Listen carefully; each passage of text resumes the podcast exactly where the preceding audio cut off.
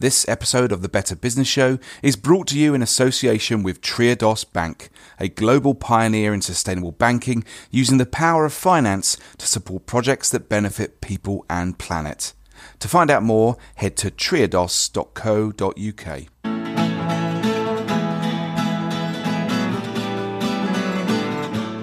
Hello and welcome to the Better Business Show with me, Tom Idle.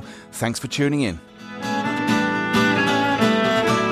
Coming up this week. I've discovered the 1976 Caravan and Caravan Sites Act as amended or something nerdy like that, which actually uh, could fit a tube train into uh, into the definition of a caravan. So we got round building control, but we didn't really get round the energy efficiency. Yes, we're with the rather brilliantly named Auro Foxcroft today. He owns Village Underground, a startup space with a real difference. Intrigued? Well, find out more. Stay tuned.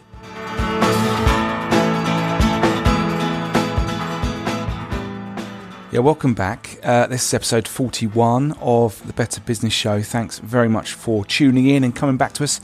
Uh, episode 41. How do we get there? Um, anyway, uh, this week, yeah, a, a, massive thank you to our sponsors at Triodos uh, for supporting the show over the uh, the last few weeks. Um, and we've got one more show coming up next week uh, that they're a part of. Um, and it's been great, really, sort of exploring this this notion of what it means to be a sustainable bank. We've asked lots of questions and we've had a number of great conversations on social media over the last few weeks. It's brilliant. Um, and again, today's guest is Village Underground, and uh, and they're also a customer of Triodos. And uh, amazing to find out some of these projects and companies that, that Triodos is willing to to willing to sort of show its hand and, and support, which is great. Um, anyway, if you want to know about more about Triodos, then uh, we did uh, speak to their UK managing director uh, in episode 39. So go back, have a listen. Uh, before we get into the heart of this week's show, just a couple of uh, points, uh, announcements to make. Have a look at our t-shirt business. I know that some of you will have had a look at the store, but Christmas is coming. Um, and you might want your, you know, might want yourself or your for one of your friends an ethically produced, uh, sustainable cotton, organic cotton T-shirt, and we've got a whole range of T-shirts, not just Better Business Show ones, but also with uh, quotes from famous environmentalists uh, and economists. Uh, have a look, see if you, there's something you fancy. I'm sure there might be. The address is betterbusiness.teemill.co.uk. That's T E E M I L L betterbusinessshow.co.uk, betterbusinessshow.teemill.co.uk. Have a look at um, at the store. The other thing I wanted to uh, to tell you about this week is well, I had this idea a while back of uh, creating uh, a kind of collective of podcasts. Um, so the, the thinking is that you know if you like the Better Business Show, then there's a good chance you'll like a number of other podcasts out there that are all about you know creating a more sustainable planet or uh, talking about better business or talking about sustainable living. And I thought I'd create this kind of hub, if you like, where you could go and you could have a look at similar sort of themed podcasts. I'm calling it the Better World Podcast Collective.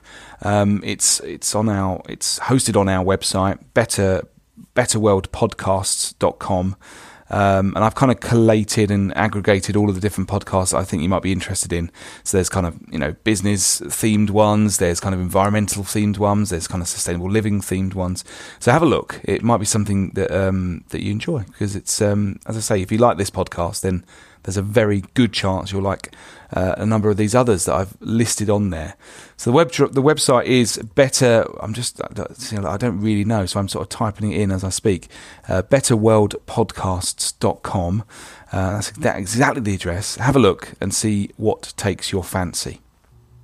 Lots of you signing up for our newsletter. Really appreciate that, and I think it's it's the best way to stay in touch with all that we're doing. We've got two shows a week now. Um, so we've got the Monday show, which is this show, uh, but we also come out on Friday. So have a look at that. It's our Friday Five. We give we give you a sort of ten minute digest of all the latest news from across the last seven days. So before you go off for the weekend, you can spend ten minutes and you get all the latest news that you should have been aware of from the last week. Um, it's going very very well. So have a look. Um, and the best way to stay in touch with us uh, so that you don't miss a thing is our newsletter, which also goes out on Friday. Uh, you can sign up at the website betterbusiness.show. Uh, there's a big box right at the top. Give us your email address and you'll subscribe to the newsletter, and, and you won't miss a thing.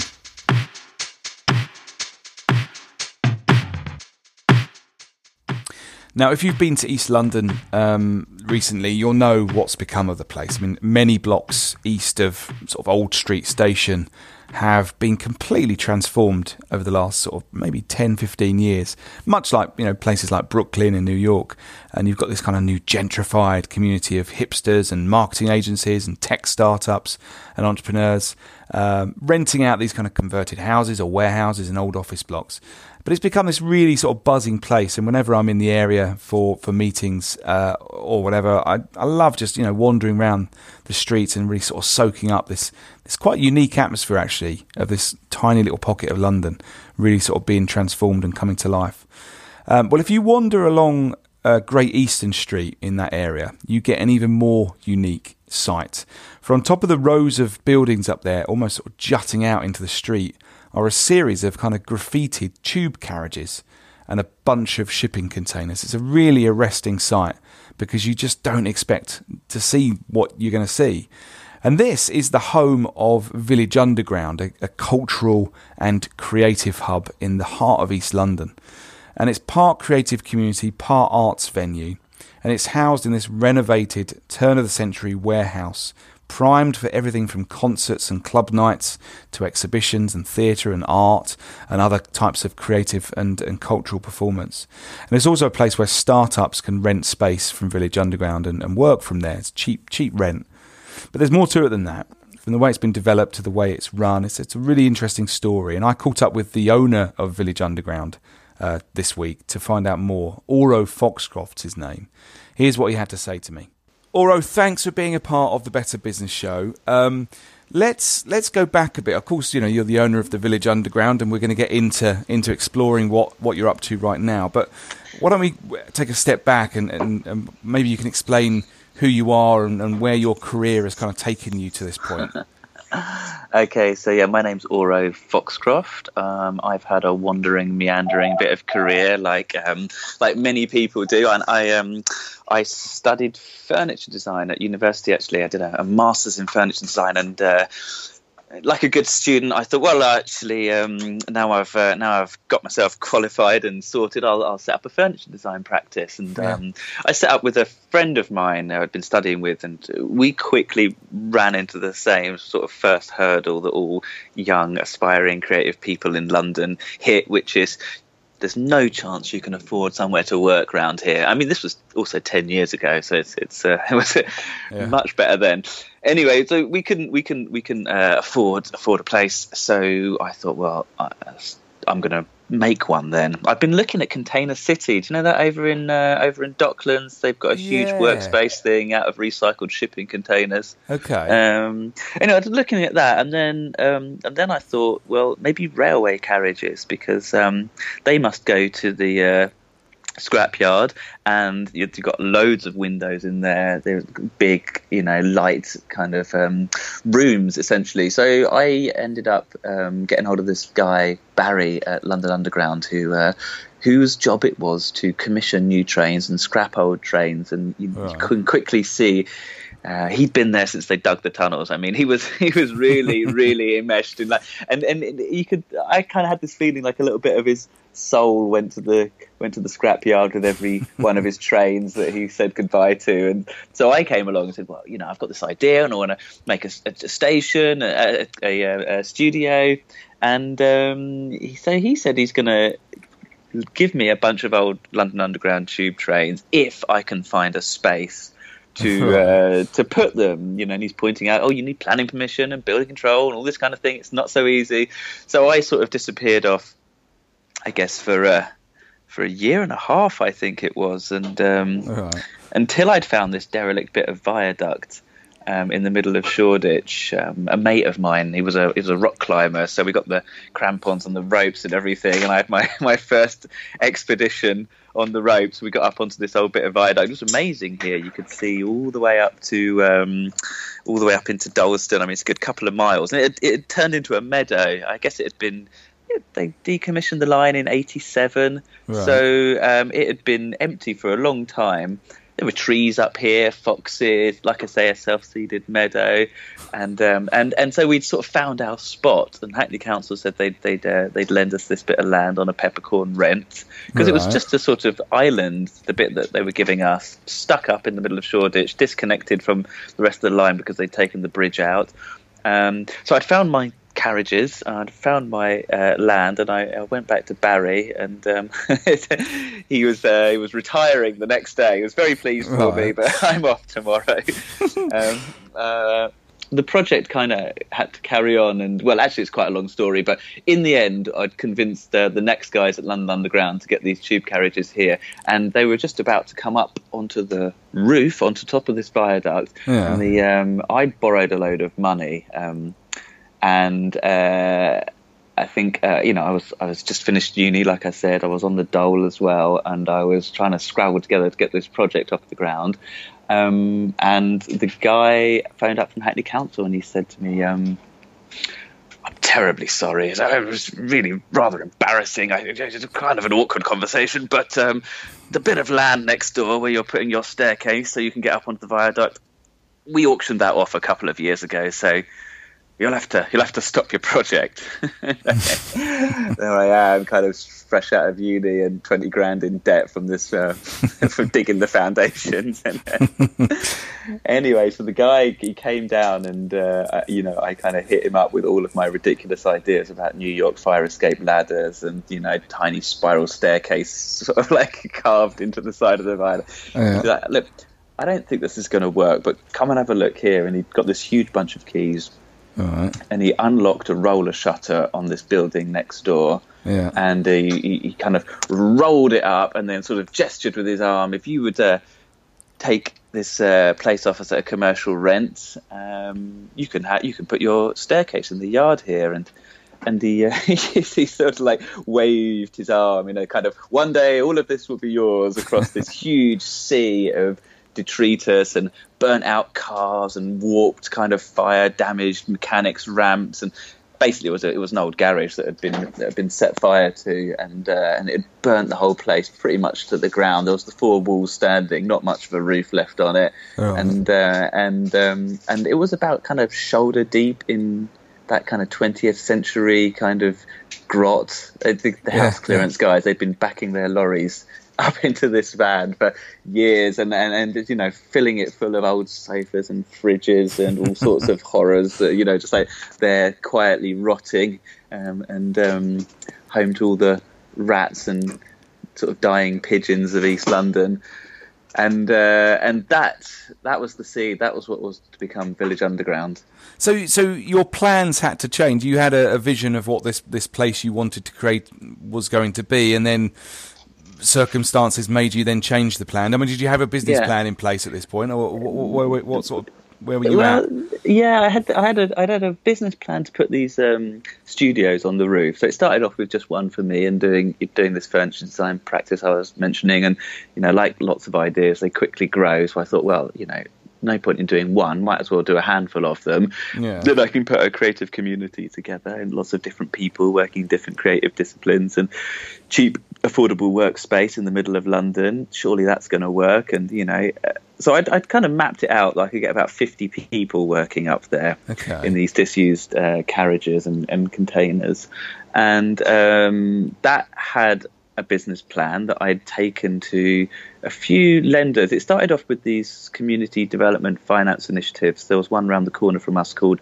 uh, London Rebuilding Society. Great guy there called Bruce Wood, who um, kind of mentored me, I suppose, took a shine to me, like that I used to turn up on my skateboard. And uh, he, so he, he kind of he took a punt first and said that he would lend this twenty grand to get the foundations going to build right. this project.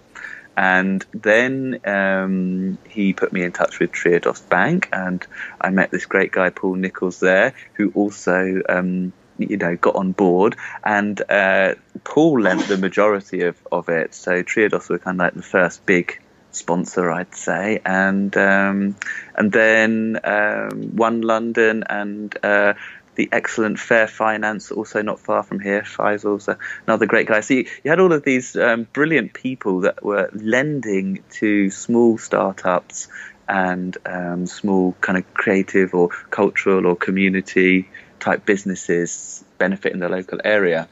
Um, and all of that was going fine, and then then came the phone call, and then came the sort of burnt to the ground old warehouse, and uh, and it radically changed the course of everything.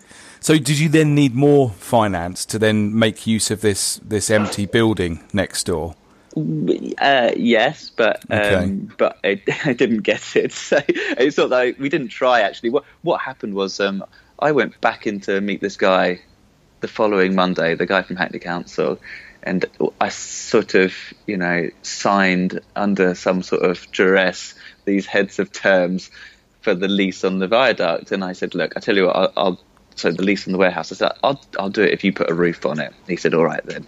Turns out it was the best. It was the best deal I'd ever done actually, but it didn't Brilliant. feel like it at the time.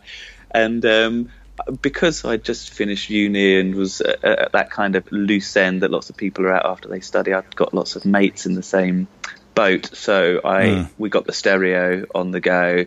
We got the instant coffee and the bacon sandwiches, and I just got loads of people together, and we cleared I don't know 30, 40 skips out of uh, out of there. And and when it when it was empty, um, it was actually really beautiful. And um, you know it had it's got something about it this room. It's got like a, a volume. It's really high 10 meters to the ceiling. Okay. there's railway arches coming off one side of it. And it's got a particular sort of tardis effect because that roller shutter i mentioned earlier on it was the, the room that you then look into is is huge like 5000 square foot. It's a it's a quite an imposing space. And my grandparents had left me a little bit of money, which was enough to get the sandblasters in. So that was the next thing we did. Sandblasted the whole thing, and and it was like a an eraser, you know, going back in time as you sort of sandblasted off all of this hundred years of paint and fire damage and mold and uh, and then behind it was all sorts of um, all sorts of architectural details that you couldn't see. You know, there was bricked up staircases, old doorways, windows, floors that had used to be in the building that were no longer there anymore, and it was this sort of palimpsest looking back in time.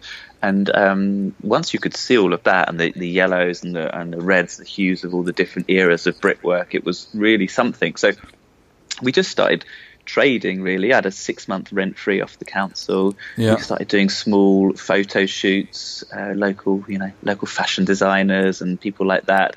Yay, a couple of hundred pounds. Yeah, yeah. We'll put a front door on then, you know. Yeah yeah, another couple of hundred pounds. Oh, let's, let's plumb a toilet in, and it rattled like on like that for a bit, and then then we um, then we started putting on parties in there, and a couple of hundred quid turned into a couple of thousand quid. Yeah, and you know we could get the health and safety sorted out, and it was all very sort of organic and ad hoc, and a, a bit under the radar. And um, and it, it's we sort of self-funded that bit of the project. Um, and the income from the um, from the artist studios that that happened. That had been they'd all been craned in and installed, and that creative community was there. So that was presenting us with cash flow, right. um, and it it very sort of slowly edged forwards over the period of maybe three years or something. Yeah. Um, yeah. Until we got a license and uh, we got the planning permission, we got the licensing, we were legit, and then then we were then we were flying.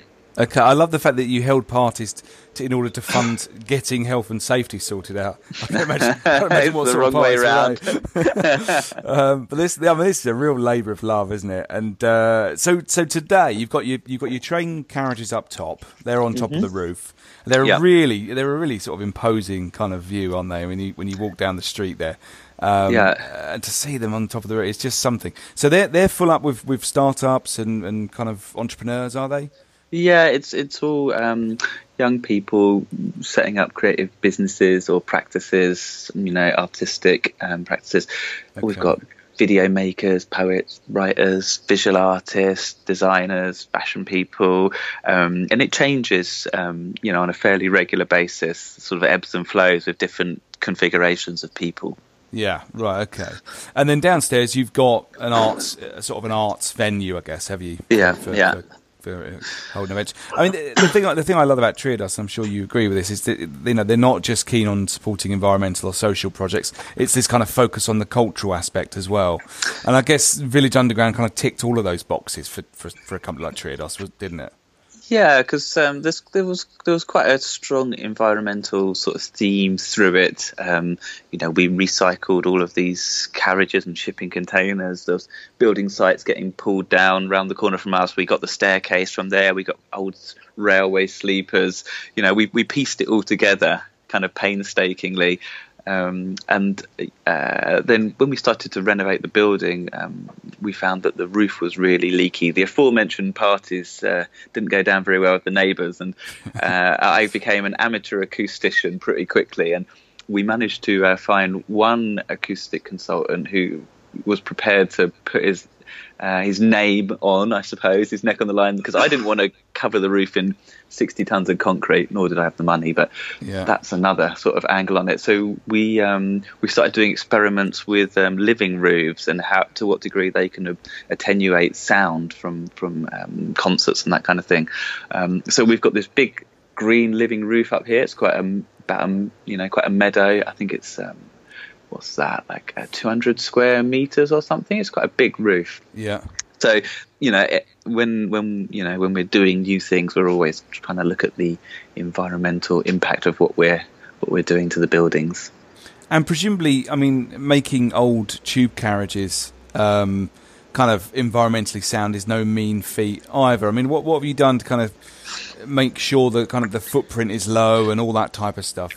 Well they're they're not very well insulated. That's the problem. And, and if you look into the roof, it's not that you can put a load of insulation inside the ceiling because it's all hundreds and hundreds of small cavities with electronic equipment and cable channels and all that sort of thing. And yeah. um, actually, we almost couldn't do the project because building control said that it wouldn't meet the energy regs and um, and therefore uh, we wouldn't be able to go forward. Right. And they said, tell you what you can do. You can cover the whole tube train in a 10 centimeter thick layer of polystyrene, and then you could do it.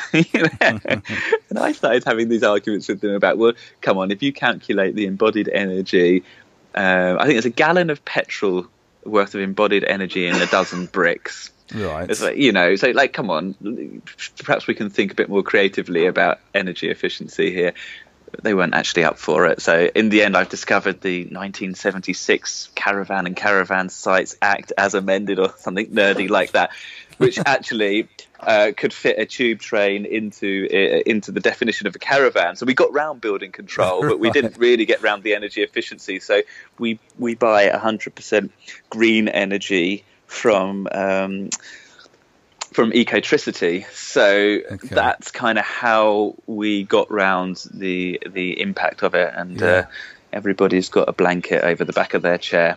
Yeah. And so there's a there's a couple of there's about four kilowatts of electric radiators in in each one of them. Okay, um, okay. Go, going back to your mate Barry uh, at the uh, the London Underground. There, I mean, how, how often do they, they, they sort of decommission trains? Did he um, say? Yeah, not very often, and um, and uh, these ones, I think they were 83 stock from the from the Jubilee line, and um, I think it had been a little bit of a scandalous affair where they'd bought a whole fleet of trains, found out there was some fundamental flaw in the design, and scrapped them all. so, oh, kind of right. so, so, and there were there were some that were um, that were in the middle of a load of railway sidings. They'd been sat there for 10 years, and this railway sidings was, I don't know, 10 or 15 tracks wide. It was a big junction, basically. Right. And um, because London Underground is actually a, a, bunch of different companies who look after the tracks, the signalling, the fleet, and stations, and so on, they were all arguing over whose responsibility it was to get rid of these trains. And it turned out that the, the problem was was that they couldn't drive them down the tracks because if something fell off the bottom or if they got stuck or something like that and it disrupted the service, I think the fine is something like a million quid an hour or something outrageous. So nobody had touched them for a decade. And I was the guy that kind of came along and said, Well, I've got this money from Triodos and these guys. I can move them. So if you all come and help do your bit, I'll pay for the crane.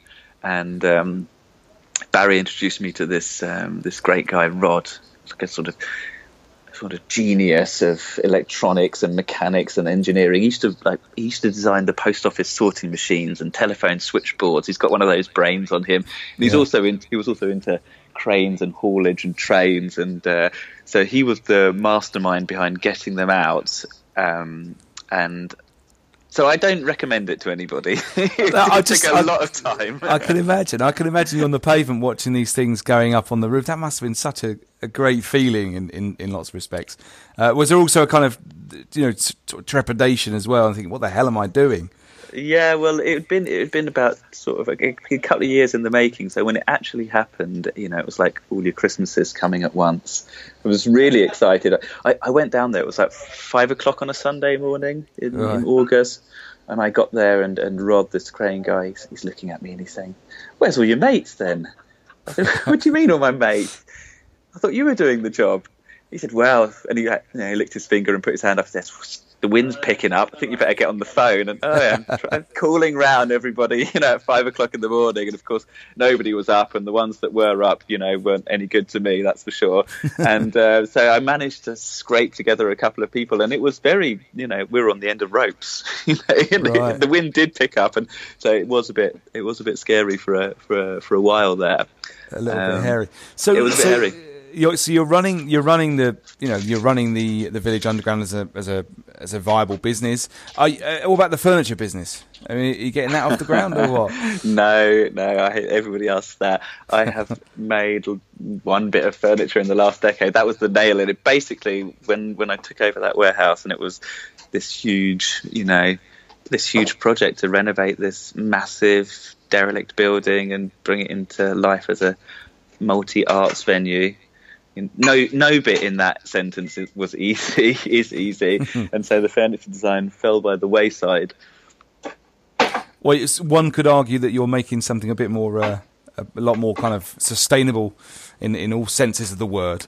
Um, but I really loved hearing about Village Underground Auro and uh, really appreciate you coming on the show and telling us all about it. How can our listeners find out more about you and what you're up to um, we're just about to get a new website, which is going to be packed full of uh, images and videos and interesting information. That's www.villageunderground.co.uk.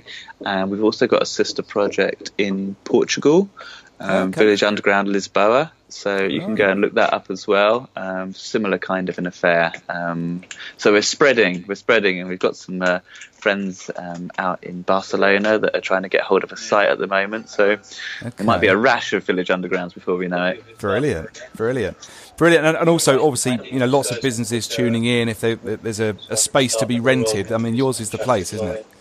Uh, yeah, if you like being creative and you like East London and you like not paying much in rent, then yeah, it's probably a good bet. Auro Foxcroft there, owner of Village Underground. Uh, what a fantastic name. Uh, if you find yourself in East London in the next few weeks, uh, then do seek out the Village Underground. It's brilliant. Have a look up there. Have a look at those train carriages. It's just so weird and yet oddly oddly beautiful. I can't wait to have a look inside the, the venue itself the next time I'm in that part of the world. Um, but uh, yeah, have a look. Check out Village Underground. All the links to uh, Auro and his work and the Village Underground are on in today's show notes. Uh, go to betterbusiness.show uh, for that. You'll also find at the top of that homepage of our podcast uh, website uh, a box. Just give us your email address and you'll start getting our newsletter, and we'll send that to you every Friday. You may well be listening to us via iTunes or SoundCloud, but you can also find us on TuneIn, Stitcher, and Deezer. We're in all those places, uh, so take your take your pick. Um, please, as ever, let us know what you think of the show. We'd love to hear from you. Uh, let us know what you you know what you think of Village Underground or Auro uh, and his story. Always interested to hear from you and, and understand what you think and uh, and what we can also what we can do better on the show. Uh, what do you want to hear more of? What do you want to hear less of? Um, what sort of companies should we be talking to? Are there other sort of recommendations you have out there? Uh, I put a call out on, on social media in the week just asking for ideas and got got lots of great ideas back. So that's lovely. So yeah, anyone that, that's interested in doing that, that'd be really helpful. I'm on Twitter at Tom Idle. I'm also on LinkedIn. Uh, and if you want to email me, I'm at Tom Idle at narrativematters.co.uk. Um, a big thank you to our sponsors, uh, Triodos Bank, which is kindly supporting the show uh, through the month of October. Uh, some brilliant conversations we've been having with you around the kind of values led banking and what it means to be a sustainable bank. Uh, so that's been great. Um, but that's it. I mean, that's it for another week. We'll be back again on Friday for our Friday Five, uh, which will be out Friday lunchtime. So look out for that. But until next time, goodbye.